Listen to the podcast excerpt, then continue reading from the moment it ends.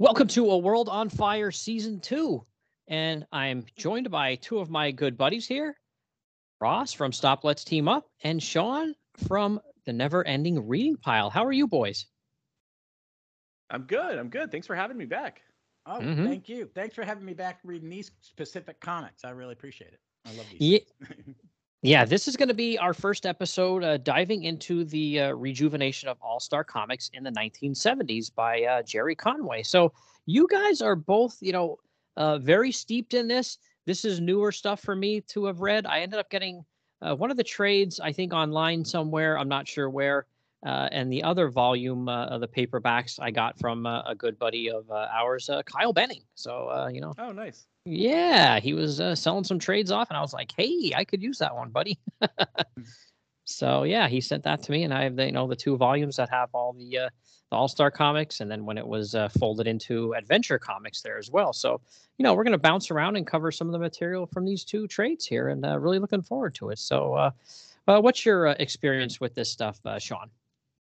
So I was born right around when this stuff was coming out, so I clearly wasn't buying it off the racks. But when I first discovered my early comic book stores, so I'd been collecting, I don't know, maybe 4 or 5 years off the spinner racks, and then finally discovered comic book stores and back issue bins and quarter bins and 50-cent bins. Actually, they really were quarter bins back then. I'm so old that they were dime bins. Oh, my gosh. I got Adventure 247 coverless for a dime. Oh, that's the dream, the dime bins. So I discovered these, quarter bins, and I have to say that I don't know what it was, and this stuff goes in waves. In fact, I almost wish I've had this weird fantasy about charting this now that we all know each other spread across the world, about charting what you're finding in your discount bins right now, because it does seem to go in waves. And, for a good while there, you could get a complete run of any John Byrne Alpha Flight, in the bins, or you could get, there's these sort of staples that you always show up. Well, when I was a kid, apparently these all-star books were not particularly popular, especially as things were getting grim and gritty. There's no Punisher on the cover of these. Right. So I found a bunch of these in, beat up and reader copies, but I don't care. I'm a reader, not a collector. And I found a bunch of them, in the quarter bins. And so I have a really soft spot in my heart for this, because it is, for me, they felt like, relics of the past, when I was a kid, even though they were only probably 7 or 8 years old by that point. But I just have had them and read them and really loved them. And so between that and All-Star Squadron being one of the first comic books I bought off the racks, the Earth 2 and the Justice Society for me have just always been, they're just always there. They're on par with the Avengers, with the Justice League, with X-Men, with any team book. And this is just another part of their history that I find really fun, in particular because I'm a huge Infinity Inc. fan, and this book is effectively the progenitor of that. Yeah, absolutely. What about you, Ross? Well, I was 13 when these came out, and my brother was still handing me his comics. He still lived in the house. He was adult and working. He's 10 years older than, but he was always buying comics, and he had, some of the first comics he handed me were one of the first ones I remember is the Seven Soldiers of Victory crossover, 100, 101, 102. I think nice. I read that on a road trip when we were moving from California to Pennsylvania. But he would hand me these, and I always liked the Justice Society. I always loved the Justice Society characters in DC. They were my DC thing. And then it was like they had their own book for the first time. So, and I, honest to God, I have read this run. I've got the hardcover because I have all the All-Star archives. I wanted, now I have issues 1 through whatever of All-Star Comics, just to be a nerd and a completist. But this stuff is, I've read this run 20, 30, 50 times maybe. I would read it over and over again. Our copy of 58 got sketched. I would use trace paper sometimes to do drawings, and also we had Mego, we had some superhero kits, not like now there's there are 50 action figures of obscure characters in the comic shops. So I made, when I was real little, I made paper figures of them. Oh, that's cool. Yeah, that was nice. How I, because my brother was like, and then he He bought me my first Mego, but he would hand me these comics. So I read these as they were coming out.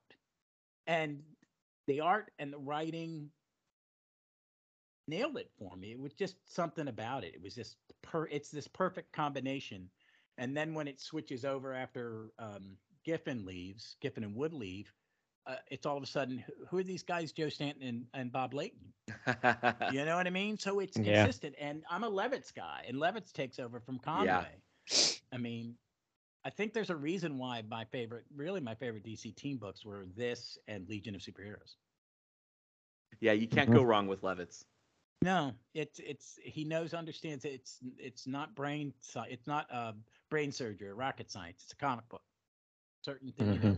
And he still pushed the envelope a little bit. He just didn't feel like he had to push it as far as others did, especially in the 80s when he stopped writing, or 90s when he stopped writing. When did he stop in the 80s, I guess?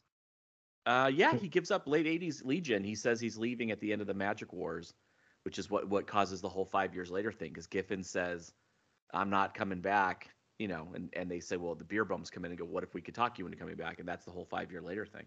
Yeah. But I mean, and you can see where his, I don't want to say restraint, but just there's a structure to his writing. Oh, literally. There's the Levitz method. Yeah, it is. It's like I'm reading a lot of Englehart, and he's a little like Englehart. They can be talky, but I don't mind talky in comics. Mm-mm.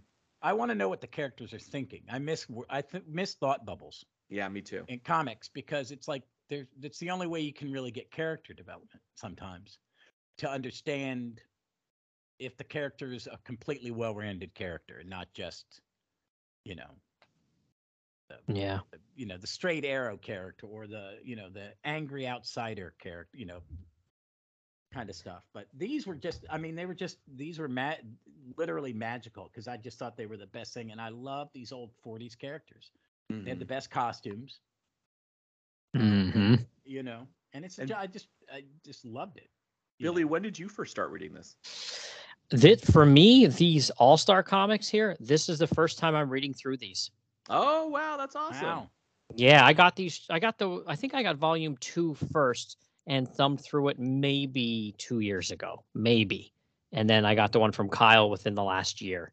So, yeah, this is a first a read-through for me. It's great. I like it. It's like it reminds me of like when somebody says, oh, you went to see a movie this weekend? And they're like, how was it? And oh, it was good. What kind of movie was it? And they describe it as like a popcorn movie, Yeah. You went to just go and have fun. And there's, a little bit of humor and then some action, then a little bit of more humor. That's kind of what it reminds me of. Like almost honestly, it kind of reminds me of like a modern day, comic book movies. That's kind of how a lot of them are. They're very popcorn movie kind of, like they throw in some humor, but then there's a little bit of serious and some fight, and then a little more. That's kind of what it reminded me of. It was really, really a lot of fun. Yeah, that's the word I would use.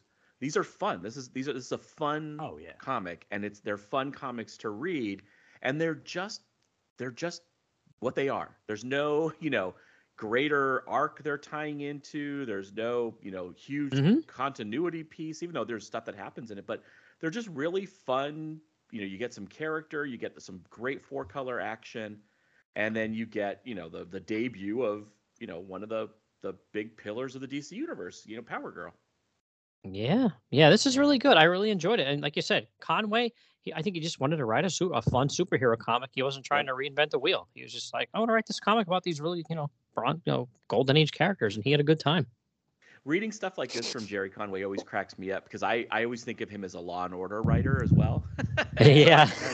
I like to end the issue and hear the bum. What range that guy had, man. Yeah. Well, and it's also his Marvel stuff's written different. Yes, very. Oh yeah. They're night and day, because we were talking before about I read him and Giffen did a run on Challengers. Mm-hmm. And he did reinvent it a little bit by adding additional characters, but it's still a challenge, and it was gorgeous. And I prefer his DC work for the most part. Oh, see, I mean, I love him either way. I find his DC work to be lighter, but I love his Marvel work because, he killed Gwen Stacy. I just, that's. Well, see, there's a lot of his Marvel I haven't read, because I didn't read a lot of solo characters, so. He would pop it. The stuff I've been reading recently in the 70s, he pops in for an issue or two to right the ship or something, or fill a hole, and then it's someone else. For me, he's just, he's on the Mount Rushmore of Spider-Man writers. And even in the 80s, he was writing Spectacular Spider-Man for a huge run. He and Sal Buscema. Oh, yeah.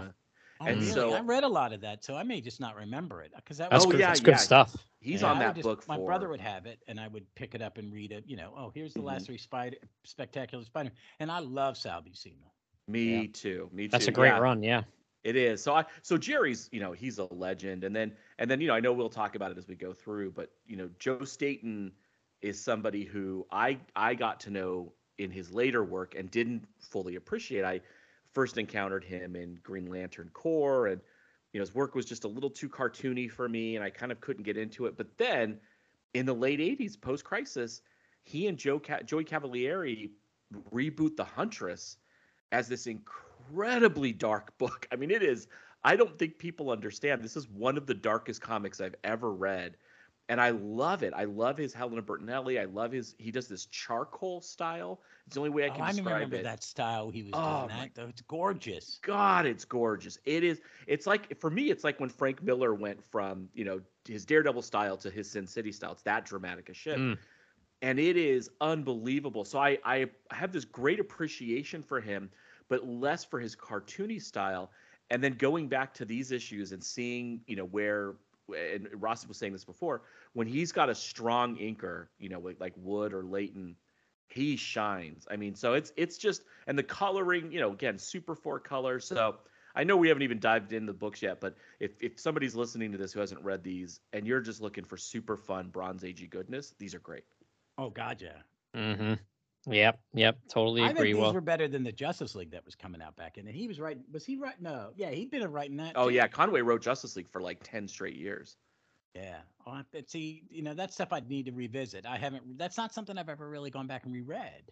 I will say I don't disagree with you. I actually like these issues. I love his JLA run, the Satellite era, and then I'm a sucker for JLA Detroit, but which is way after this. But I like his Justice Society a little bit better. Yeah, because I think he does. There are arcs. Another thing I liked about this, every 2 or 3 issues was an arc, and the next story started at the end of so there was continuity, but you could read a single issue, which is like my big complaint a lot with comics. A lot of comics written after 2000. Sometimes you can't read them as a single issue anymore. This was definitely written for the spinner rack. This was written for a kid might not have gotten the last issue, so let's get him caught up quick. Yeah, so yeah, for sure. So all right, well, we're going to be covering All Star Comics 58-59 today, but we had talked a little bit here beforehand and said about how there's a 3-page prologue from an Adventure Comics issue as well, and it kind of explains the difference between Earth 1 and Earth 2, and how things are in each of those. That it's, in the beginning of the trade here, like I have the soft cover and you said you have the hard cover, right, Ross? Yeah. And that's in there. What Adventure comic is it from? I think it's 461. Is that the first Adventure comic? Where it goes into that? It might be, yeah. Yeah, I think it is. I think it was because it was going into, if you were reading the All-Star comics, you're a JSA fan. You were looking for it, but Adventure... It had Aquaman, Deadman, Plastic Man. Yeah. Plastic Man was in it. Yeah, it had multiple characters because it was a 100-page comic. Mm-hmm. Yeah, I loved it because I love big comics like that. Give me 100 pages of comic. Yeah. Right. Yeah. Yeah. I did like how they tried to explain. How this was Earth 2 and these heroes were different, and this was the JSA while over at Earth 1 was JLA. I did like how they did start this off here at this prologue to at least, kind of set you, if you had only been reading and never read these comics before, like anything from the Golden Age, then you might be a little confused, but they kind of set you straight here with this little prologue, right? Yeah, it's great. It's very much, it reminds me sometimes of they'd have a page in a Justice League when they'd have a crossover that would explain this every time. When I could see Sikowski drawing this. Well, they've got that famous image of the JSA out of the crystal ball. Yeah. Yeah. And it's, it's really nice. It's considerate for the reader. And, as a kid, I remember picking up on it quickly because they would every JSA, JLA crossover, they would do a little bit of this. And it's very simple. It's, hey, Superman lands in you know, old enough to fight in World War II on Earth 2, and he lands, you know, in the 60s or 70s on Earth 1, you know, depending on the sliding timescale. And it's like, oh, okay, cool. So that makes sense. Then, you know, it's, and the thing I did do a little nerdy continuity gasp in this is they talk about, you know, on Earth 1, there's Kal-El, on Earth 2, there's Kal-El, and, you know, sometimes they're the same. Sometimes there's difference, like Green Lantern of Earth 2 is magic and Green Lantern Earth 1 is science. And I'm like, well, you know, science is stretching it. And then they're like, and sometimes there are no, you know, other versions like Aquaman. And I'm like, oh, there is so an Aquaman of Earth 2. He's got yellow gloves. And so that did crack me up because I thought, oh, they hadn't settled the whole Aquaman of Earth 2 issue just yet. Okay, yeah, because Roy didn't work for DC yet. That was when that Roy? Roy's yeah, oh, it's totally Roy. Yeah, made me think of our buddy Rob Kelly. And I laughed out loud because I thought, oh, they're just dissing yellow-gloved Aquaman. You know, they're saying only Dr. Fate only exists on Earth 2 and Aquaman only exists on Earth 1. But it is a nice little explanation. And, you know, it sets up what for me, and I'm not, you know, going out on any kind of branch here or inventing anything new, what for me, and I think for many, makes DC different than Marvel and makes it special, which is legacy. And, you know, mm-hmm. that whole legacy piece starts with the first time they split the Earths, because if Earth 2 is that much older than Earth 1, then there's room for legacy characters who, you know, that's the whole point of this Super Squad book we're going to read, which is exciting. Oh, yeah. Mm-hmm. Yeah. Yeah. Really, really good stuff. So, all right, well, let's start out with All Star Comics number 58. And I don't know if we mentioned this or not, but this is a continuation from the numbering from the original All Star Comics in the Golden Age. Yeah, so that's really cool. Yeah, that original book did continue. Yeah, there's some controversy. Title. It became All Star Western. Yeah. Yes, they changed the name. Yeah. Yeah. So but I mean, one reason I'm reading it from the hardcover is because I have all the archives and I wanted. Now I have, you know, all the All-Star Comics from 1 to when it ended. Mm-hmm. Yeah, this is them picking back up with the numbering from the superhero side of the house, which is fun. Mm-hmm. I like that. You'd never see them do that today, right? Because everything is on number 1. Oh, God, no. But I like it. I think it's quaint. It's a little relic of the past. Yeah, it's awesome. I love that they did that. But, yeah, this one is cover dated January, February 1976. And it has a Mike Grell cover. So, wow. What do you guys think of this cover? Personally, I love it. It's got the banner up top and the heroes. This is a great cover. What do you think, Sean? Yeah, I mean, for me, it's iconic because it's, the introduction of the Super Squad is, more importantly, it's the revitalization of the JSA. But I think it's great. You know, the JSA is laid out by some unseen foe, and here come the new, though total disrespect to Dick Grayson, right? Like, new... he's been there since 1940. New young heroes, you know, Star-Spangled Kid, fresh out of a, you know, time warp, Power Girl, and then a very adult Dick Grayson. He's got to be, 40 at this point? And so that does crack me up that he's sort of, you know, it reminds me of the beginning of Super Friends, you know, where they talk about the legends of the cosmic universe and they mention everybody but Robin. And then they say, and those three young, you know, junior heroes, you know, Wendy, Marvin, and Wonder Dog. And you're like, Robin doesn't get named at all. And so there's a little bit of Dick Grayson erasure here. But it's a fun cover. I love it. I'm a big Grell fan because, I mean, I'm probably at this point I'm reading his Green Lantern and Warlord. Oh, yeah. Yeah, but I love this cover. This is one of my favorite covers all time. I liked when DC had the banner on top. Mm-hmm. It, you know, and they had the little Wally Wood, Rick Estrada heads. Yeah. And it's just great. And it's, you know, I like this Robin costume. I've always, you know, made more sense than the gray one with the black cape or the yellow cape. Oh yeah, I just love this. I think the Batman amalgam costume, which is an abomination. I think it's the worst costume of all time. Yeah, I could. Close. I wouldn't really. It'd be up there. Wonder Man's got a couple that I think are kind of sketchy. Yeah. Oh yeah, but that Robin costume, man, that thing just lives in infamy. But yeah, it's a great cover. Billy, what do you think? Yeah, I love it because they use the old All-Star Comics logo, and it says All-Star Comics Presents, and then there's a little, you know, banner that says Super Squad featuring the Justice Society of America. So, you know, they're trying to start something new but also, you know, paying homage and respect to, you know, JSA and what came before. And then that banner with the little floating heads up top. I love floating heads. That's awesome, with Dr. Fate, the Flash, and Wildcat on the one side, and Star Spangled Kid, Power Girl, and Robin on the other side. I love that. To me, you can't get any better than that. Really, really good stuff there. So, all right. Well, if you guys are ready to jump in here, I will liberally borrow the synopsis from DC fandom for a little thing here, and then we can get right into it. So it says, Dr. Midnight receives information on the JSA computer, alerting the team to various geological emergencies taking place across the globe. If these disasters are not stopped, all life on Earth will be destroyed. The Justice Society splits into teams of two in response to each emergency. Hawkman and Dr. Midnight investigate an earthquake in Seattle. They find the young hero, the Star Spangled Kid, active on the scene, and decide to hold back to see how well the kid does on his own. Hawkman decides that if things grow beyond his control, then they'll intervene on his behalf. Green Lantern and Dr. Fate investigate a similar disaster taking place in Cape Town, South Africa. While there, they encounter Richard Grayson, who has been corresponding with government officials on behalf of the UN. Seeing that Fate and Green Lantern are having difficulty resolving the nearby geological crisis, Richard changes into his Robin costume and lends a hand. Meanwhile, the Flash and Wildcat race to Peking, China, in response to an active volcano. At super speed, the Flash burrows a ditch around the perimeter of the volcano to contain the flowing lava, but it is not enough. Both heroes are shocked when a superpowered young woman flies down out of the sky and caps the top of the volcano.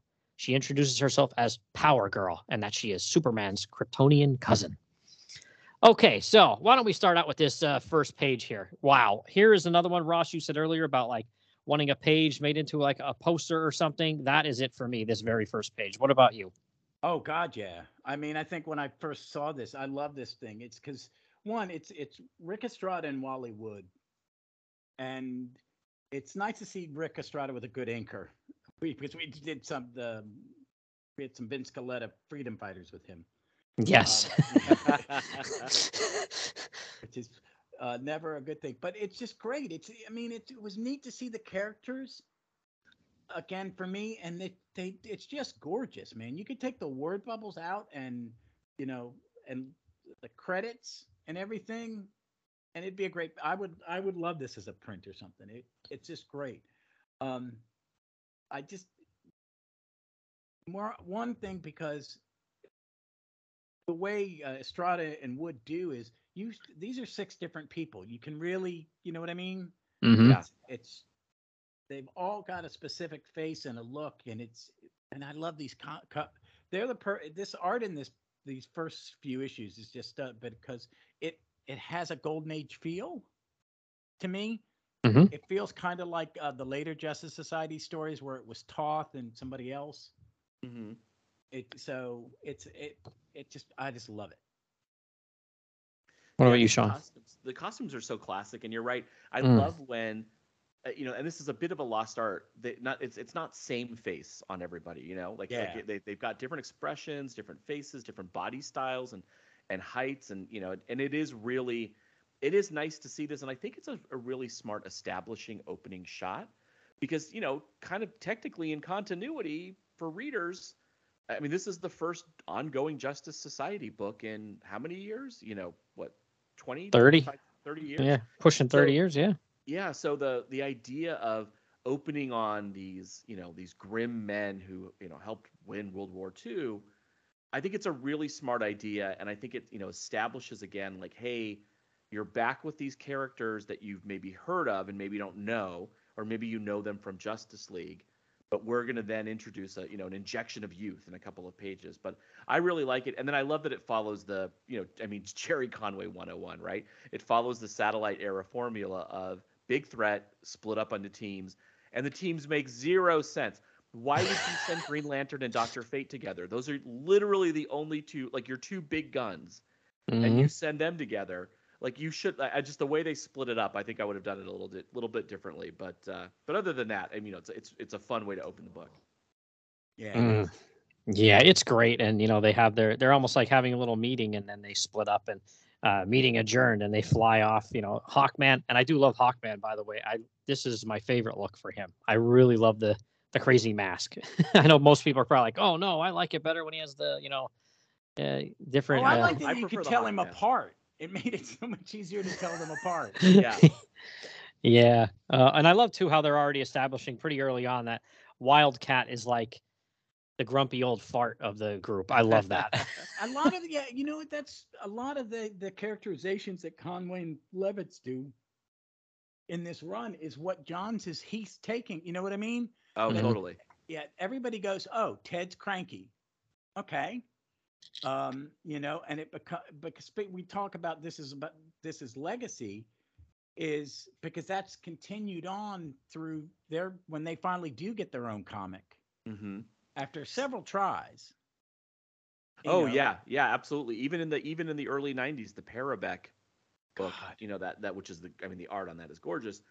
Even in that book, you know, Ted's a bit cranky, and yeah, it's there's definitely a through line here that really starts here. And I love, you know, the fact that Hawkman's still rocking the no shirt, you know, in his 50s. I'm like, man, they discovered human growth hormone way earlier on Earth 2 than they did anywhere else, because no way a 50-year-old man in the 70s is looking that good. Yeah, and then I do love how we see Star Spangled Kid here right away. I like him quite a bit. I think, if I remember correctly, you might remember, Sean, I think one of the last, if not the last episode, Herm and I did of Infinity Inc. Was the one where Star Spangled Kid and his buddy that made the car, Stripesy. Yeah, and Stripesy, where they had that kind of adventure out there where those, like, you know, thugs kidnapped Stripesy's kid and all. Oh, I love that. Well, and that sets up Stargirl. I mean, that sets up the Star Spangled Kid and Stripes series that Geoff Johns would write later, and that is now one of my favorite TV shows, Stargirl. It's great. And the thing I like about, you know, I love the fact that they're introducing Sylvester, and, you know, he was a hero in the 40s. And, you know, for people who may not know, the Seven Soldiers of Victory got caught in a time loop. Was it the Nebula Man? Nebula Man, yes. Yeah. And the Hand. It was both of them. Yeah, that's right. And Wing dies, the Crimson Avenger's young sidekick. Oh, yeah. In a very famous JLA issue. And the Seven Soldiers are returned, and they have a choice. And Sylvester and Stripesy decide to go to the present, our present. And Sylvester's like, oh, I'm still going to be a hero. So it's kind of nice. You know, he's like a younger Captain America, kind of a boy out of time, which is a nice touch. And I like that a lot. And I love that he's got Starman's Cosmic Rod. You know, I think that's a nice addition because it gives him more power, gives him more oomph. The only thing I would add to it is, you know, for any of you who have a Nintendo, you know, Switch or Wii, like, give the guy an armband, like a hand, like, tie him a tie, so that if he drops the damn cosmic rod, it doesn't go flying. Like, I never understood that about Starman. How do you not have a little tie that ties it to your wrist? I think it's Starman, the J. Robbins series. I think when they do flashbacks, they have it. I think it has it on it. Yeah, and I think they do add it in. And I'm reading the on and off the two Starman, the Golden Age Starman archives. Oh. They're beautiful. Yeah, they're that's beautiful. Wonderful. There's never been a bad Starman series. I will fight to the death to defend the Will Payton series. That was a fun series. I bought an entire run during the pandemic because it's the only Starman stuff I hadn't really read. I still haven't read it. It's Stern writes the first 2 years, and it's fantastic. That makes me think why I haven't read it, because I love Stern. Yeah. Stern. Oh yeah, Roger Stern's great. Yeah, but see, I think this is why, you know, when I was a kid, my heroes were Green Lantern and Hawkeye. I mean, Green Arrow and Hawkeye. I didn't like the superpowered guys, and I liked the guys that were always kind of, you know, the guys out of, you know, who are always trying to prove themselves. Yeah. They were the characters I was drawn to. But I think this is where, because I love Star Spangled Kid in this, and then, you know, I think that's why Ted Knight started to become my kind of favorite JSA characters. They would use them more, and then when, you know, I read the first couple issues of Robinson's Starman, I went, okay, Starman in all his forms is my favorite superhero. Yeah. Oh my God, the legacy they established in that book's amazing. I do have one little nit to pick though. You know, hey, Charles McNider, if the entire world might end if this doesn't get resolved, maybe now's not the time to go, no, let Sylvester do it himself. He's lacking confidence. Let's let the boy do it himself, dude. Awesome. Love that you're all about mental health, but how about you save the world first and then, you know, go buy him a shake or something. Like, I was so like, I was like, dude, no, now this isn't the time. Yeah. Yeah, let him handle like a bank robbery or something and see how he does.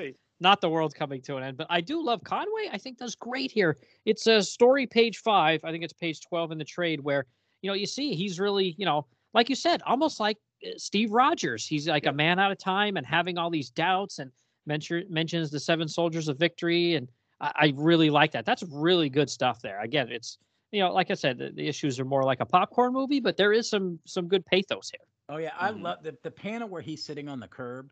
Yeah. The people are looking at him like, what's this guy's problem? Yeah. It looks really sad, right? Yeah. And it's in that face. That is, if you told me Steve Ditko inked that panel, I'd believe you. Cause that looks like Ditko face. That looks like Captain Universe. Yeah, for sure. And then we get a great Scott. It's an earthquake. And again, love the artwork here. You know, Rick Estrada and Wally Wood, that rumble going across there. You see giant pieces of the sidewalk and flying everywhere. And a Star Spangled Kid. And there's a woman right there in the forefront and a man in the background. That's a really cool panel. Yeah. And for folks who are fans of capital C continuity, like I happen to be in this part of the DC realm, you know, when we cut to the big bad, when we cut to Brainwave, he looks like Henry Hill Jr. He looks like Brainwave. Jr. He does. Infinity Inc. Yeah. And it's interesting because Infinity Inc. would touch on either All Star Squadron or Infinity Inc. Oh, no, it's got to be Infinity Inc. They would make a passing reference to it at one point that Brainwave Sr., the illusion he casts in this issue based on a younger, healthy version of him is his son. So it's that they very purposely make Brainwave Jr. in Infinity Inc. look just like this, same hair, same face, same, I mean, he doesn't have the googly eyes. It's a good costume design. It's a good costume. It is. And I love it. I love that little bit of continuity that, you know, even though Brainwave Sr. is psychotic and even though, you know, he mistreats his son, there's that great moment in the issue where Brainwave Sr. dies in the Generation Saga in Infinity Inc. when Hank is sitting over his body and he's like, no matter what else he did, he was my father, and he's really mourning him. And I like this connection because otherwise it's like, who the heck, like, and then, you know, they noted it later on, but it's like, who the heck, when did Brainwave's body change this much? And it's a really cool little touch that the illusion is his son. Yeah. Yeah. And then I thought to myself too, when I was reading this, I was like, I thought he died. And then I'm like, oh, wait, that didn't happen yet in continuity. Yeah. It's coming. Yeah. I love how when he's standing there in his crazy space station that's, you know, orbiting around the Earth, he's got all these like crazy like pictures and statues and stuff. I don't know if it's stuff he looted or what, but he's got a little Buddha in the background on the left there. Well, he says, you know, I was in prison and I wasn't able to see or touch or know beauty. So then, yeah, the assumption is he stole all of this stuff that he considers beautiful. It looks like there's a giant Connect 4 right behind him too. So what his definition of beauty is, I'm not sure. That's great. But yeah, this is, again, some really, really good artwork here with Estrada and Wood. You know, some really great detail. That panel on the bottom of page 7 there, story page 7, 14 is the page number in the trade where it, you know, it shows him for the first time. That looks like Kirby Tech all in front of him there. Yeah. That looks fantastic. Yeah, it does. The spaceship looks like something from a 60s British sci-fi comic. Yeah, Blake 7 or something here. Yeah. And it's going beep, beep. Yeah. Believe me, I love it when they use sound effects for stuff, and it's actually what happens. Like, you know, it's just like when somebody breaks something and the sound effect is break. It's just great. I love it. I just imagine the making fun, you know, when they're making the comic, having a good time, like poking fun at it. And this is where we said this is a fun book.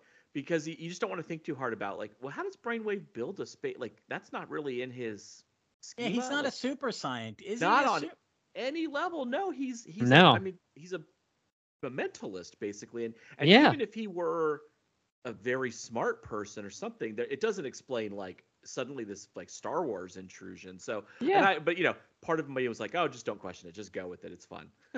Yeah, I almost feel like maybe he just stole it because, you know, where would he get all the materials to make it and everything?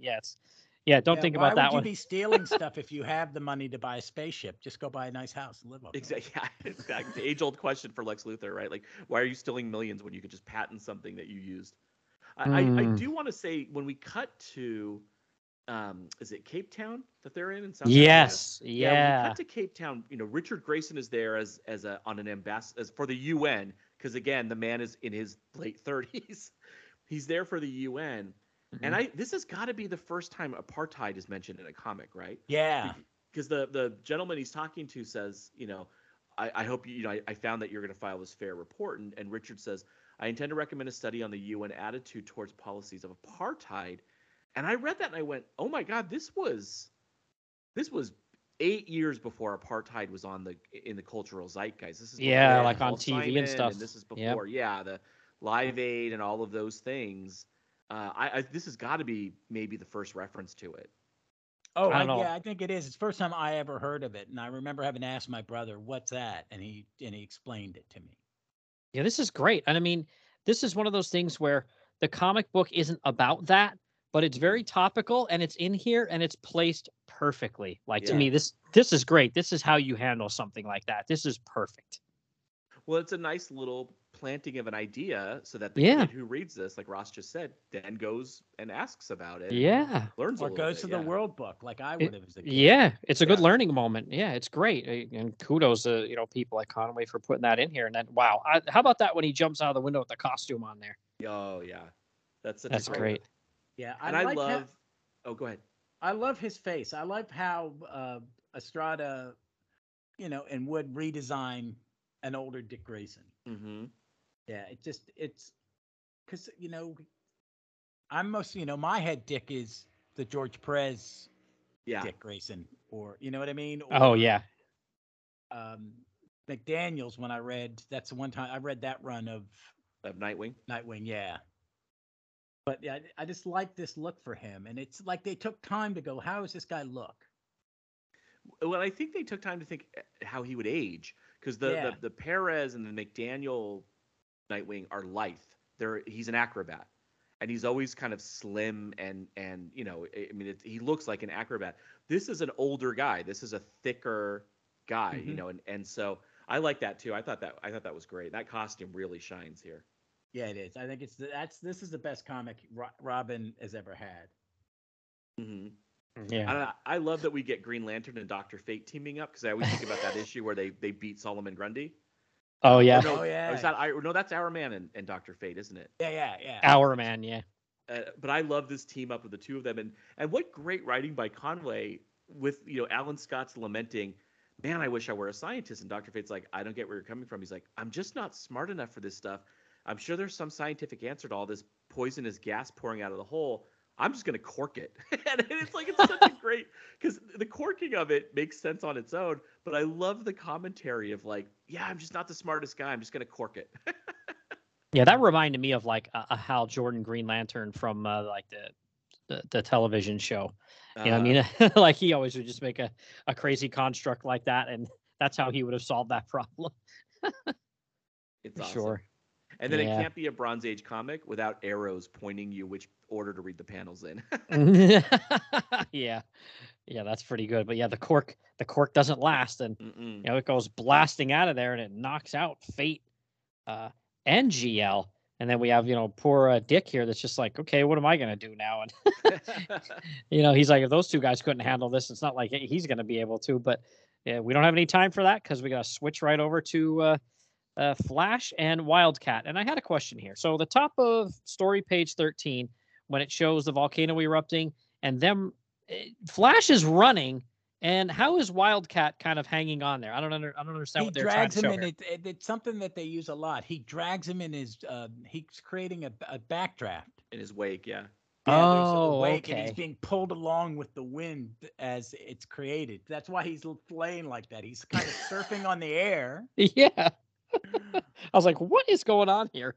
I got a good chuckle out of that. And it's just the start of his mistreatment. Like these whole two issues is basically like the disrespecting of Ted Grant. He gets dragged along in the wake, and he's dizzy. And then, Flash is like, well, I'm going to go, dig a moat to stop the lava. And Wildcat's like, hey, what am I doing? Like, I'm just still stealing some guy's motorcycle.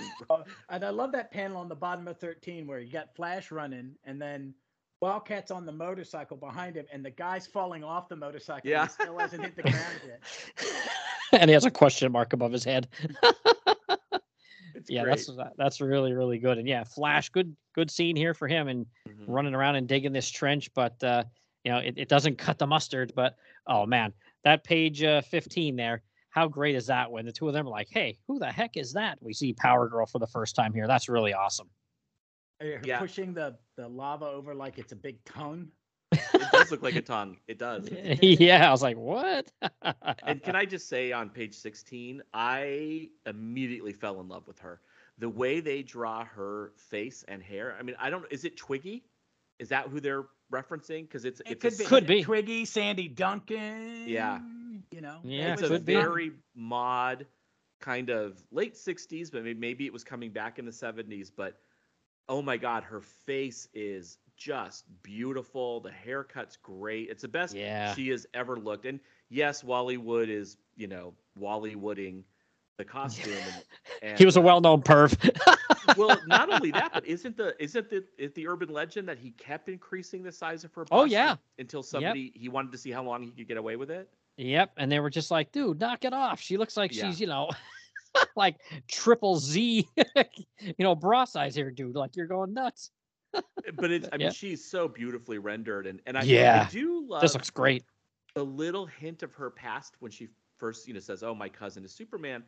And basically, like, he didn't want me making my debut yet, but I couldn't resist when I saw the help you needed. And I'm like, oh, that's a story I want to know more about, right? Because that's an interesting idea that her debut is delayed versus our Kara Zor-El. Yeah, there's a caption box that says, obviously, on Earth 2, Superman has kept Power Girl's existence a secret longer than he did on Earth 1. Honest, no lie. I know. Well, and what I like, too, is, I mean, has Kara changed that much?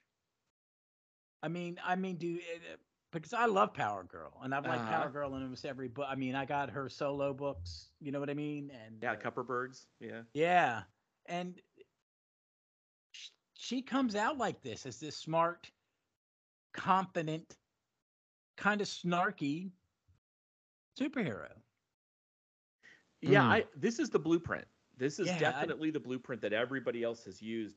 The thing I will say is, I like that they have kept the cockiness, you know, and it's funny because I got really curious as I was rereading this, and I was thinking, okay, so this came out in 76. Miss Marvel #1 comes out in 77, and then the Gloria Steinem Wonder Woman Ms. Magazine cover is 73. So this is all, you know, the women's lib, you know, wave, you know, second wave feminism, women's lib. It's all in the zeitgeist at this time, and I really love it because I think Jerry is picking up on that, and he's saying, well, hey, I'm going to make the most powerful member of this team a woman, a young woman, and I'm going to have the cranky old unpowered guy, you know, Wildcat, really struggle with that and react to that, you know, in a way where even when he's trying to be nice, I mean, this is later on, he calls her a broad, and she's like, I am, and you know, she's like, no, I'm not having that. It is funny. It's a nice little setup of her character that, when she's first introduced, she's this sort of portrait of women's lib.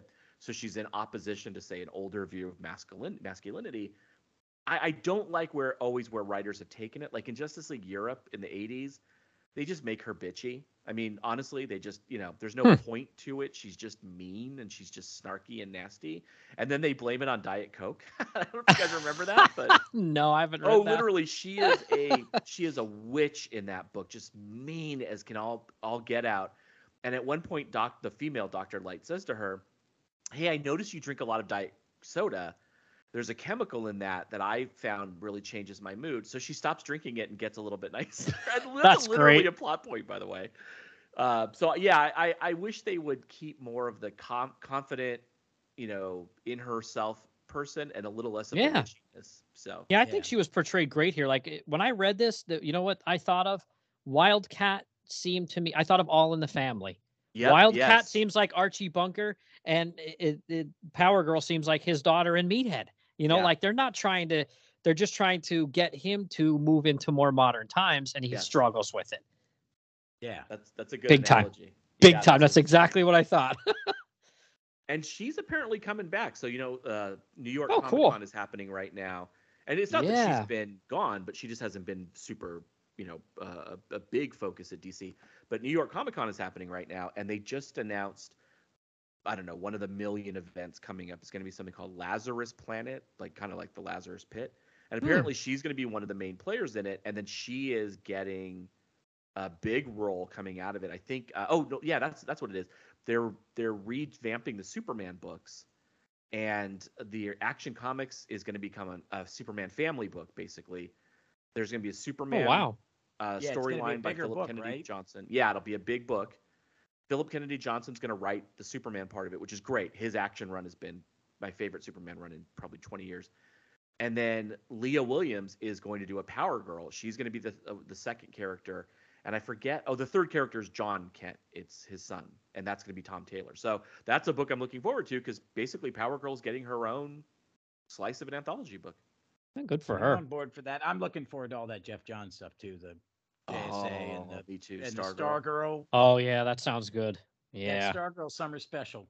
Ugh, perfect. It was perfect. Shag and I covered it on Fire and Water, and it is my favorite book of the last 3 years. Oh, that's great. I listened to that episode, and I had just read it. It's so good. It is so good. So. Yeah, this is great. She's portrayed great here. Like, and again, she's not like over the top at all. To me, she's pitch perfect right here, where she's just like, I can do for myself. Don't worry, Wildcat. And then she realizes, like, out of the three people there, obviously he's the, I don't want to say weakest, but her and Flash are obviously like A-level. Superheroes, and he's just a guy that knows how to fight. So when they need to get somewhere fast, she just grabs him by the arm and picks him up, and he doesn't like that has to kind of depend on her. She isn't mean to him. She doesn't mistreat him. She just has agency. She's just super confident and doesn't defer to them. And that's where Jay is fine with it. Jay is like, cool. Yeah. Super happy she's here. She just saved the day. But you're right. I love the Archie Bunker comparison. It's Ted who's the grumpy old, literally grumpy old man. Yep. And then, man, that page 18, the very bottom panel, his name is Brainwave, where, she's got a hold of him and they're looking at each other face to face, and Flash is down below. It's, there's a lot of detail to like her hair, her costume and everything. Oh, that looks fantastic. She's gorgeous. Yeah. Oh, yeah. They're rendered beautifully. Yeah, so. It is. All right. Well, that's it for 58. Any final thoughts on that one? Fun first introduction to this new era. Yeah, I think it's perfect. Everything works. You've got three little mini adventures. You've got the three new characters are introduced to you, and it's not just them showing up. There's you get an idea of who they are. Mm-hmm. Yep, absolutely. Yeah, to me it was a perfect reintroduction of this title, some of these characters, and adding these new ones in. It was really good. So, all right, we'll move on to All Star Comics 59, and this one was cover dated March April 1976. Now, this one, it depends on where you're looking for cover credits. Grand Comics Database says Ernie Chan. So I'm thinking, okay, I can see that. But then if you go to like the DC fandom, their cover artists say Ernie Chan and JLGL as well. And I'm not keen enough with my eye to see that anywhere here. I don't see any Garcia Lopez in this. No, I don't either. I mean, his stuff is usually a lot more... like clean and precise and very, very, very. His line work is usually a little bit more tight than this. Is it crediting him as the inker? Maybe, yeah. It could be, but yeah, I'm just like, yeah, unless he was like really light with his inks. Or maybe he framed it. I don't know, because he does such good body work. But I don't. The only thing I can see looks like Ernie Chow. Period. It does, and the only other presence I see is in the kind of Golem that's holding Power Girl and smacking Flash. That's an Aparo face. That's Jim Aparo face. Yeah, it does. So if you had told me Aparo had inked it, or at least that figure, I would have believed, but no, I don't see JLGL at all. No. Yeah, like I said, I don't have an eye for it like you guys do and a lot of other people do, but I just thought, the stuff I've seen of his, this does not look like the line work does not look tight enough, unless maybe he did just a rough layout and then Ernie Chan went over it, I guess. Well, maybe that could be it. Can I just say, not a great cover. Like, I don't, it's okay. The color isn't working for me. It's not as bright and fun, as shiny as the first one. And the action taking place isn't super representative of the issue. I mean, kind of, but you would think Brainwave would be on it. And then the only thing I really like about this cover is I like Power Girl's face, because she looks like Velma. She looks like a Scooby-Doo girl. And they just scooped her up, and she's like, jinkies. But Other than that, I don't think it's. I think it's a pretty weak cover. Yeah, I think for this book doesn't really get a good. I can't remember it ever having. I think there's a problem with the cover. I'm kind of thumbing through to go back. Until they get the regular artist on the covers, they're not. The first one's great. Yeah. But the others aren't representative of what's inside. Yes. Yeah, I think Chan might do a couple of them in a row here too. So yeah. All right, well, let's bounce into this one here. So this one here, I'll just skip over to Grand Comics Database. There, a little synopsis says, the villain combined JSA Super Squad is none other than the JSA's old foe, Brainwave, in a new body. Together, alongside a newly rejuvenated Perdegaton, they cause major trouble for our heroes, but the heroes prevail and defeat the two foes. And then a new menace emerges. So, all right, well, this one, what do you think of this one here? We got... Again, Jerry Conway script, and then there's a little notation that says a plot assist by Paul Levitz, which is not a big surprise there. Yeah. And then we have Wally Wood, or Rick Estrada pencils, Wally Wood inks, and then, like I said in that first one, this Al Sirios as backgrounds uncredited. And then, like I said, when we get to this one page, I'll point out where it, it has the guy's name actually in the background. Yeah. So, yeah, this one. What do you think of this crazy splash page on this one? This is a really wild splash here to start out, right? I love it. Mm-hmm. I mean, I thought I had missed an issue. I was like, I'm reading it in trade, so I literally just turned the page and I went, wait, what? I went, did they not reprint the next issue? And I was confused for a second, and I was like, oh wait, no, this is an illusion.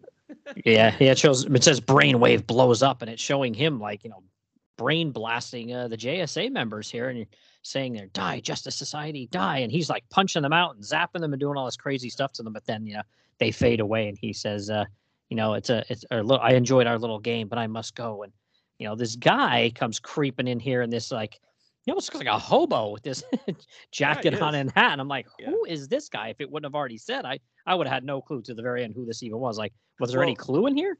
You also would have no clue because visually he does not look like this character has ever looked ever. Yeah, I never understood that. It was like, did you guys not have a point of reference? Yeah, Perdegaton is redheaded, and he's always in like an SS uniform, and this time they draw him like it looks like an extra from Chips. Like, I don't know who this guy's supposed to be, but it is not. It made no sense to me because I knew what he looked like because they had at least reprinted two Perdegaton stories in the 100-page JLA issues.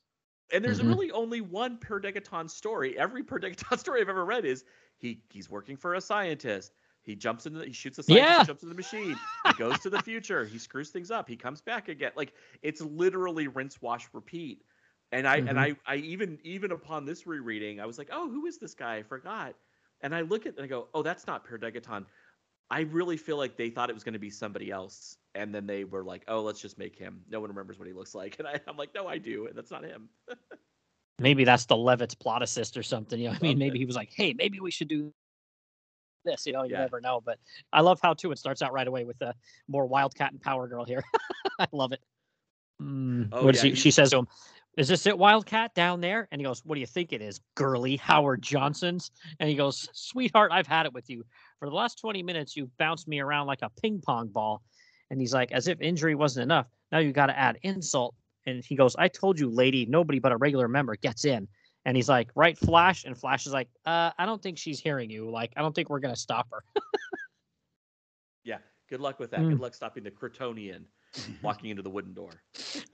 And Flash is like, well, it is an emergency. So then the door is opening. And Wildcat looks like he opens the door. And he's like, after you. And then he makes this comment to her. And he says, listen, chick, maybe we've got off on the wrong foot. And she goes, really? And he says, yeah, for a broad, you're actually sort of. And she goes, Wildcat, I am not abroad, and slams the door right in his face. I love it. This really is the template for her personality. I mean, there's not much deviates from here. And good for her. I actually, because again, they've, as time has gone by, they've moved away from the sort of women's lib piece of it a little bit. And again, just made her nasty sometimes for nastiness sake. And I like this. I like this, this her just being confident in who she is, and they're not calling out Star Spangled Kid for being confident. It's nice, and I like setting Wildcat up as her, sort of detractor. Foil, it reminds me of there's like a nice history of that in comics. Like Hawkeye and She-Hulk have that. in the early Stern Avengers run where he's always snarky to her and she's always just picking him up and being like, I could crush you. Yeah. And I like how Conway, writes it just simply because, he doesn't write her like over the top or anything like that. She's just like trying to say like, listen, old dude, whether what you're saying or not, whether or not you're trying to be mean about it or whatever, like you can't say this kind of stuff. It's not okay to say that. And she's like basically trying to show him like, you can't, you're not going to talk to me like that. I love that look on her face, really, when she slams. Yeah. Yep. That's a good panel right there.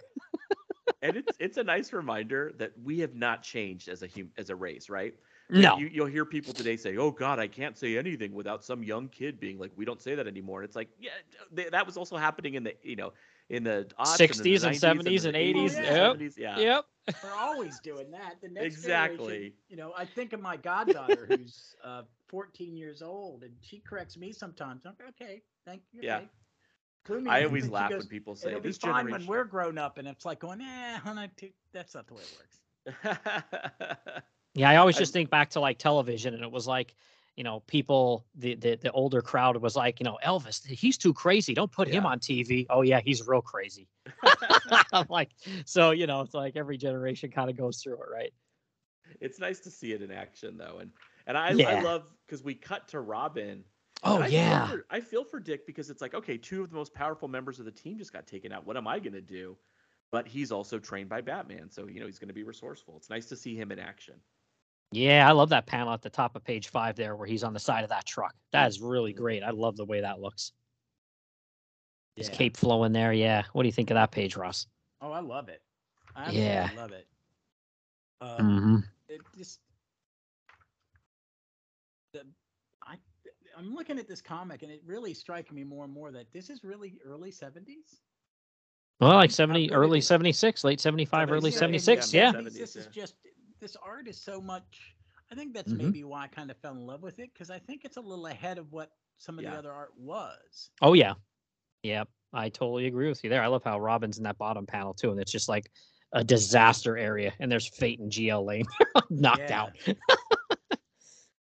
That's awesome. Yeah, I think the art, it's such a nice mix of like up close, candid shots where you feel like you're getting to know the character better, and then like a pullback to action. And it really is. It's laid out perfectly. And, it's always the sign of good art where if you pulled all the dialogue, you could still tell what's happening. Yeah. And that's definitely the case here, even though I have to say the fact that, Robin's fighting these goons that suddenly appear and then it's the fact that they're just illusions again. It's like, oh, okay, we're like, let's get to the end. Enough of the illusion fighting. We got that. Yeah, I like that on the page, page 6 there, the story page 6, page 32 in my trade, where he's like going to town at like half a dozen of these guys attacking him, and the one to his left there on that bottom panel on the far left looks like he punched the guy in the nuts, like he's swinging up and he goes, oh, he does walk, yeah. Like, oof. But then all of a sudden he just sees regular people, and it's like. It almost looks like the Sandman in the middle panel on the bottom there with that green and black. I was thinking that too. Sure. But and then Hawkman and Dr. Midnight show up, and again, like you're saying, a lot of the same stuff here, where it's like, oh, we're fighting people, but are they real? Are they illusions? Because Brainwave's kind of, using his powers to make them, just to trick them. And we get more Star Spangled Kid here as well, and I love that. Really good scene there. That's got to suck for those bystanders, though, to be like, hey, it's Robin, the boy wonder. I want to get his autograph. And then, boom, you just get knocked. He's punching you out. Illusion. You don't know what he's seeing, and he's just knocking you out, man. And that's a left hook that took out the Riddler and the Joker. And, he knows how to punch. Yeah, that's great stuff. And then, again, more of the action battle scenes here. Just keep going back and forth with Hawkman, Dr. Midnight, and Star Spangled Kid, which, it's visually, it's really good. And, it's just like, okay, let's get to the good stuff here. And then finally there on page 11, we see Brainwave, and he's got this hobo-looking guy strapped into this machine. And, at this point, they haven't named who this is yet, so you still have no idea. But then as soon as he gets kind of like zapped by this machine here, we see who it is, right? I really can't. I mean, can you guys fathom why they did do you think they didn't know it was going to be Perdegaton, they were like, oh, we got to find an old villain, and that was the closest. Everybody else had kind of storylines that came out of the 40s, or do you think they just were going for an updated look? Yeah, I'm not sure. I don't know. I think it's so different. It's so. I don't think they had. They knew. I don't either. I mean, it's so different that I wouldn't be surprised if they were going to create a new character and then they just said make him Perdegaton. They pulled the plug, yeah, and at the last minute inserted him. Yep, I wouldn't be surprised either. That kind of is the feeling you get here because it just seemed out of place. But page 11, where we see Perdegaton there for the first time, that middle panel, if you look at it, you can see on the top right, Al, and then on the left, Sirios in the buildings there. That's awesome. So that's where I'm just like, well, there must be some credibility to that that credit there. But yeah, they shake hands and agree that, you know, oh, we're gonna kill all these JSA members because they did us wrong. But before they can even think too fast, this wham wham ram and these two fists come smashing right through the side of the crazy spaceship they're in out in space, and Wanderer comes right in and clobbers Perdegaton. He goes flying back through the ship there. That's awesome. Well, and as if his costume isn't bad enough, he's got this like pink unitard, yellow boots, his bare legs. I mean, it is such a bad costume. He looks like it's not like flattering. A bad wrestling costume. It is. He looks like an alpha primate from like the Inhumans. It's so badly. The costume is terrible. And then he like goes to grab a weapon to attack the heroes, and it looks like he's wearing a giant iron adult diaper. Like I was like, it's like that "Oops, I crap my pants" skit from Saturday Night Live. I could not get over. I was like, I would not feel threatened by you in this outfit, dude. I'm sorry. Well, I'll tell you what. If this was, if Wally Wood had nothing to do with this, this would not have popped into my mind. But because it's Wally Wood, and you know, we know where his mind was going a lot of the times. Yeah. When he grabs that weapon and turns around here, he's it kind of looks. Oh, it's phallic. It's super phallic. Yeah. Oh, yeah. It kind of looks like a giant metal strap on. Yeah. I'm like, I'm sure this was Wally Wood be like, oh, this is going to be funny. I'll draw this. Yeah. Yeah, he's just messing with everybody at this point. Yeah, and then now that I'm thinking about it, this was 75, 76. When did Wally Wood die? He was that 77 or 78? I don't know. After this. I don't think this was too long after this because I don't think he lived to see the 80s. Oh, wow. No, he did. I don't think he did. No, so I'm thinking like maybe 1978 he might have passed away. Of his last work then, yeah. Yeah, wow, but hey, at least he was having fun here until until he passed away. But yeah, he's brainwaves zapping away, and then all of a sudden here come the other JSAers and then Star Spangled Kid and Robin as well, and it's like just full on crazy brawl between those two baddies and the whole team here, and it's a lot of back and forth. There's a couple of times where it looks like Brainwave and Perdegaton are going to get the better of them, right? Yeah, mm-hmm. Yeah. It's a good fight. It's fun. I mean, they're definitely fighting. Brainwave in particular is super powered, and then it's up to it's up to Kara. It's up to Sue Power mm-hmm. to save the day, which is fantastic, and I love that she gets to make the save. I mean, there's a little bit of hyperbole. It's Conway says in this box, she goes out into space with the protection of Green Lantern and Dr. Fate's, powers. And she goes out into space to push the satellite. And it says, shoving it sunward and from the green globe of Earth. And since she is not the Supergirl of Earth 1, her act is the act of a heroine, perhaps the greatest of all time. And I was like, whoa, okay. I'm like, Jerry, Yeah, they were really pushing her. Hard here, but I do like it, and yeah, she really is the X factor here. Like they would not have been able to survive this without her. Which again, these first two issues of this reincarnation of All Star Comics, it's kind of like the intro to her, and put her center stage here for a little bit. So I did like it, but yeah, that's really over the top, the greatest of all time, huh? Yeah. Then Brainwave, switches back to his old, small, Savannah-looking form, bald. Oh yeah, Savannah. and I was happy about that because it sets up, Roy's never met continuity he couldn't mind, and he goes back to these issues when he builds Brainwave Jr. for Infinity Inc. And then how much did you guys love that there's a sitcom button at the end of this? Like there's basically a laugh track. Yeah. Oh yeah. This was great. It's like a tag out of a sitcom or Star Trek, Yeah. Mm-hmm. Yeah, like where Bones and McCoy is, and they're talking on the bridge, and there's Spock, and there's a big joke, and everybody kind of laughs. Oh, absolutely. I mean, it's great because Wildcat grabs the kid. I mean, again, Dick Grayson, grown man.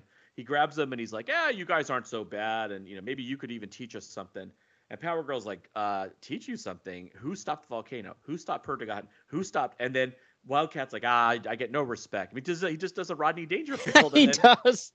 I mean, you can almost hear the like dun dun dun dun dun dun, and then just episode over. So it's. I mean, I love it. I love that they're having fun with it.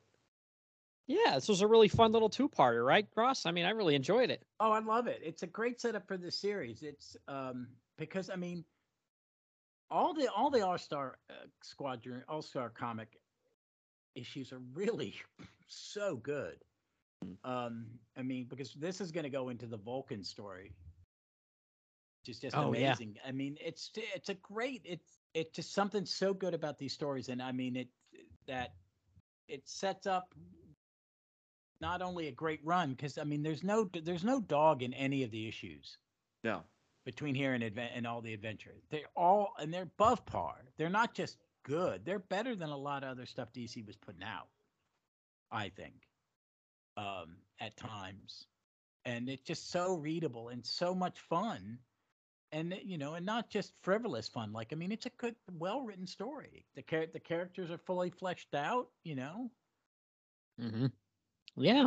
Yeah, I think, creative team did a great job here. And if you like, you know, I think I say this on every episode. If you are a fan of the Geoff Johns JSA, and which is, you know, like Ross said, is making a comeback in, what, a month? I think, actually, yeah. Soon. November, yeah. Next month, that Golden Age issue comes out.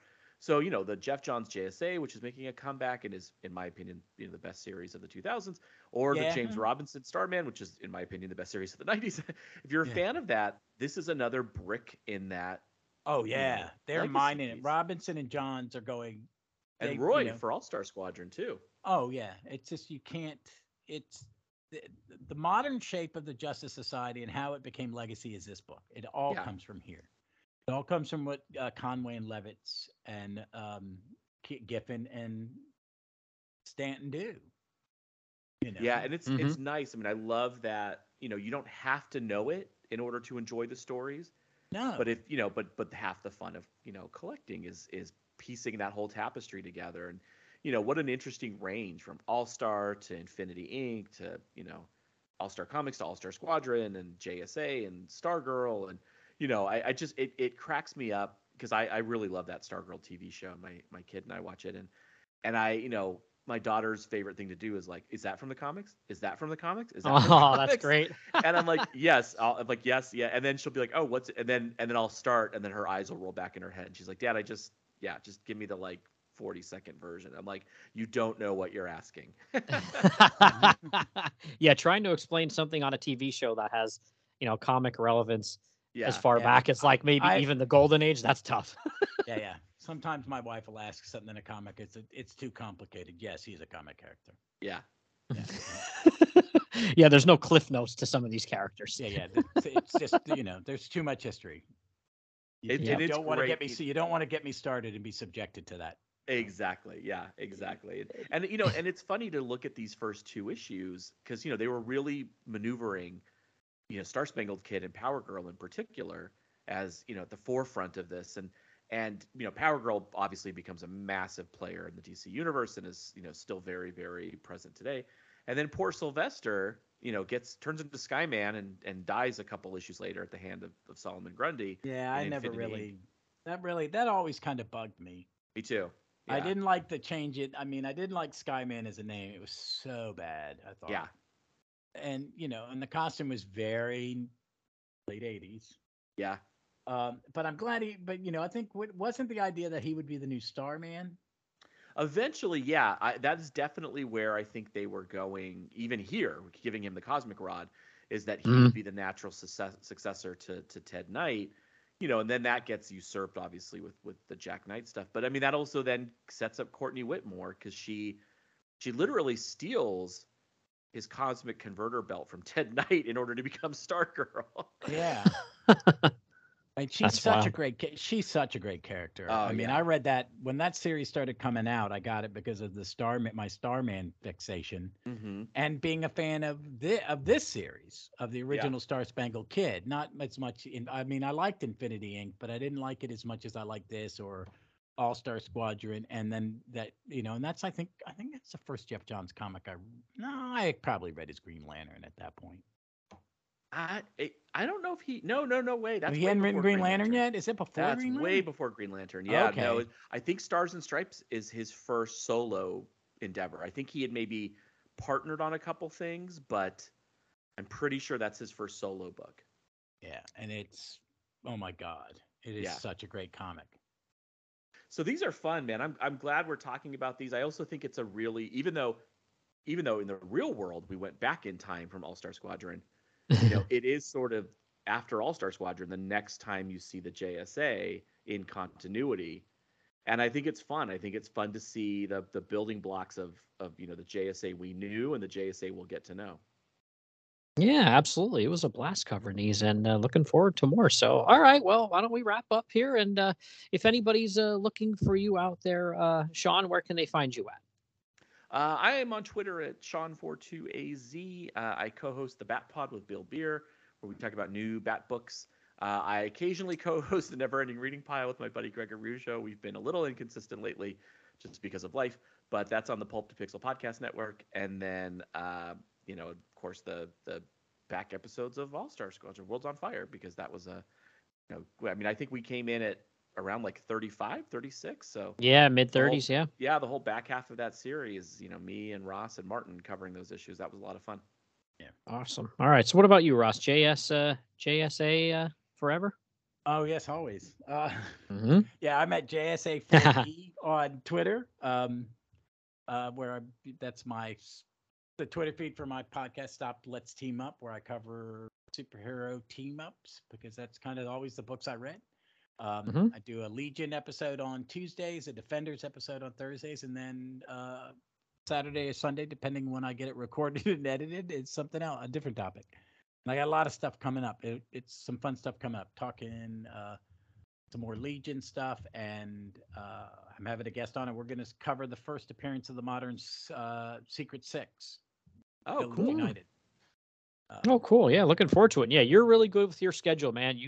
When you say Tuesday, Thursday, and Saturday, you're pretty much on that schedule. And like I said, Tuesday Legion and Thursday Defenders. I've been listening along to both of those, and they're really good. Yeah. I enjoy them. Yeah, thank you. I appreciate it. It's fun doing it because it's neat to read something again that you have done massive rereads, but not plugging through, like only reading it right before you record it. Once a week. So. I mean, I've got a lot of Adventure Comic Legion to go. I didn't realize how long that run was. Yeah, I've been trying to use the app to read along, but man, the app is so inconsistent with Adventure. It is incredibly spotty. Man. It is. I mean, they're talking about that new higher tier. Yeah. I was hoping it would say the Golden Age library was in it. It looks like all it's going to be is some collections, and then you get newer comics a lot faster. That's all I read out of it. So I was like, okay. About me doing it is I don't buy a lot of floppies anymore. I mean, and in my DC right now, I'm being really picky. I mean, I think there's good stuff, but I'm just being really picky about what I can afford. I'm thinking, unless you're Justice League and the Dark Crisis, because I want to see, and I'm going to be buying all of John's stuff, so it's kind of like there's things I want a hard copy of. It's okay the way the prices are right now and things like that. It's okay to be a little choosy. It's you'll go broke just buying everything right now the way it is, right? So, all right. Well, I'll give a shout out quick to our third amigo here, Martin Gray. He's at Mark Gray on Twitter, and his blog is Too Dangerous for a Girl. He wasn't able to join us, but hopefully in the future he can join us for some of these too. And then he and I are going to finish up Steel sooner than later. We hit a little snag there with some scheduling. And then Ross, you and I have been covering Freedom Fighters. I think we did 2 episodes, 1, 2, and 3, and 4, 5, and 6 on that already. Yes. We're having a blast with that. And hey, Sean and Mark, if you're listening, buddy, if you guys ever want to join us too, jump on. We're having a lot of fun with Freedom Fighters. That's a blast. Yeah, I'm looking forward to it because I don't think I've read the issues we're getting up to. He said, ever. Oh, cool. Yeah. And this, that's a first read through for me as well. I've had those. I bought the complete run off of somebody on eBay maybe 2, 3, or even 4 years ago. And it just, it's sad for me too. Yeah. I got the entire run in one big lot. Yeah. I kind of sift through things when I first get them and just, you know, page through them, look at the art real quick, but I didn't do a read through. So this is a first time for me too. I'm having a blast with it. It's fun. So, all right. Well, if you guys are good on these 2 issues here, we'll jump out here and next time we'll convene. We'll reconvene. We'll tackle a couple more, right? Yeah. Yeah. I'm up for it, man. I love this series. I love talking Justice Society. Oh, yeah. Me too. I'm in. Awesome. Yeah. I'm definitely looking forward to that DC special too, because that one is, oh man, that's crazy. I love that one. That DC special 29 that's in the back of that first volume. Oh, yeah. That was wild. So, all right. Well, everybody, thanks for listening in. We appreciate all the likes, the retweets and everything. And we'll see you next time.